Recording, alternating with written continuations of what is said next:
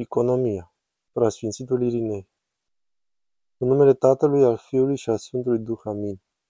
Dragi frați și surori, permiteți-mi să am un cuvânt cu privire la economia sau economie, un concept în legătură cu viața noastră în biserică. Pun în discuție acest concept așa cum am vorbit de canonicitate în altă parte, pentru că este încă o dată unul dintre elementele esențiale ale vieții noastre creștine și cu toate acestea este din păcate înțeles greșit sau aplicat abuziv în această lume modernă stricată ale ultimelor vremuri. Auzim adesea economia ca un mod de contrapunere la rigoarea canoanelor. Canoanele sunt acelea care permit ABC și interzic XYZ și cu toate astea un episcop căruia îi se încredințează această economie are autoritatea de a zice vom urma punctul A în litera sa, dar voi fi mai ușor cu B pentru această persoană sau îl anulez complet sau ignor punctul C din dragoste pentru el sau pentru ea sau din motive pastorale. Astfel, economia este înțeleasă ca această putere, aproape divină, pe care episcopii o au de a modifica canoanele bisericii. Canoanele există, regulile de aplicare trebuie să fie urmate de episcop cu carismă, pentru motive pastorale îndreptățite. Episcopul poate întoarce, modifica sau lăsa deoparte acele canoane din dragoste pentru copiii săi duhovnicești. Doresc să subliniez într-un mod cât mai clar cu putință că niciun episcop nu deține aceste drepturi sau pretinsă putere. Aceasta este o alunecare adâncă și o neînțelegere spirituală aducătoare de moarte a ceea ce înseamnă economia. Economia este cu adevărat o realitate importantă în viața noastră spirituală, dar este ceva greșit și vom produce o daună ireparabilă sufletelor noastre și a celor din jurul nostru dacă vom urma acel mod logic pe care adesea l auzim, pe care tocmai l-am descris. Și asta ar trebui să fie, deși n-aș fi vrut să fie, clar și evident pentru fiecare creștin ortodox evlavios, deoarece Sfintele Canoanele Bisericii sunt însăși descoperirea ale lui Dumnezeu prin intermediul bisericii sale, prin intermediul peniței Sfinților săi și a învățătorilor participanți la Sfintele Sinoade, sfințite cu pecetea autorității sale. Canoanele reprezintă îndrumarul său cu privire la ce este drept, bun și mântuitor. Este îndrumarul său pentru a evita ceea ce este dăunător, rău și destructiv. Și nu există niciun episcop, niciunul, de la cel mai mic până la cel mai mare, care are mai multă autoritate decât Dumnezeu însuși. Iar atunci când vorbim de ceea ce numim motivație pastorală pentru a întoarce unele lucruri, se impune a aduce aminte că nu există vreun episcop care are mai multă motivație pastorală Chiar și afirmând asta mi se pare atât de absurd că se mărginește cu blasfemia. Niciun episcop nu poate să aibă grijă mai mult pentru mântuirea unuia dintre copiii săi spirituali decât Dumnezeu însuși. Nu este un alt păstor mai mare decât păstorul șef, bunul păstor, Hristos Dumnezeul nostru, care este vocea din spatele canoanelor bisericii. Este Dumnezeu care ne-a învățat ceea ce este binele și răul, Dumnezeul care ne arată cea bună și calea greșită.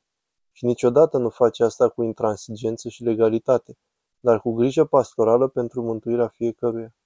Iar dacă fiecare crede că acea descoperire poate fi întoarsă sau dată la o parte, deoarece orice persoană cunoaște mai bine decât Dumnezeu însuși, atunci am căzut deja într-o prăpastie care ne va duce către un întuneric și un abis de unde recuperarea devine foarte dificilă.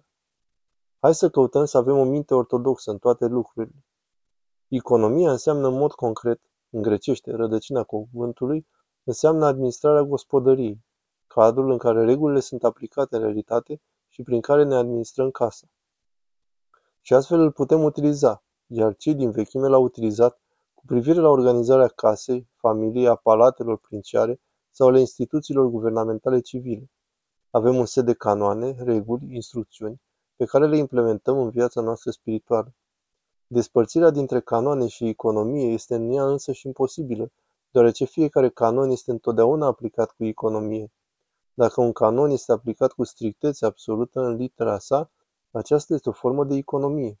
Este modul în care administratorul casei, episcopul în cazul bisericii, pune în aplicare acea regulă în viața copiilor săi spirituali. Aceasta este economia în cea mai strictă formă a sa.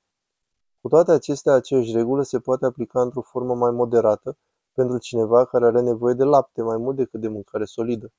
Dar oricum ar fi aplicat acel canon în toată rigoarea sa, sau într-o formă atenuată din dragoste pentru cineva care nu poate mesteca tărie, în ambele cazuri avem de-a face cu economia, administrarea acelei biserici, prin succesiunea apostolică a episcopului. Nu există nicio diviziune sau despărțire între ele. Bineînțeles că episcopul nu are dreptul să aleagă între a aplica un canon sau nu. Fiecare canon este întotdeauna aplicat. Întrebarea este în ce mod este aplicat și în ce măsură. Iar aici avem mărturia apostolilor, a Sfinților Părinți, care ne arată în atât de multe feluri, mult mai multe decât pot enumera acum, că frumusețea stricteții și a blândeții se întrepătrund.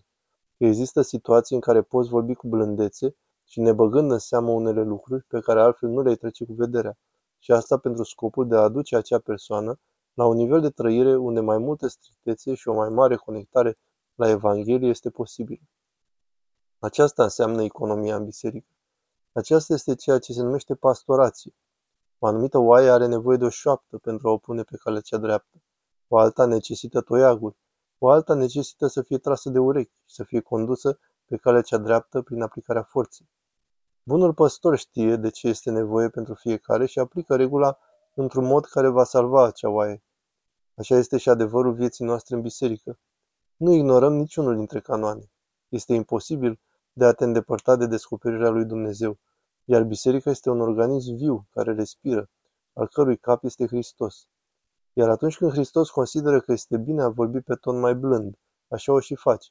Iar atunci când simte că este nevoie de a vorbi pe un ton mai dur, așa o și face. Toate le face pentru ca noi să ne putem mântui. Amin.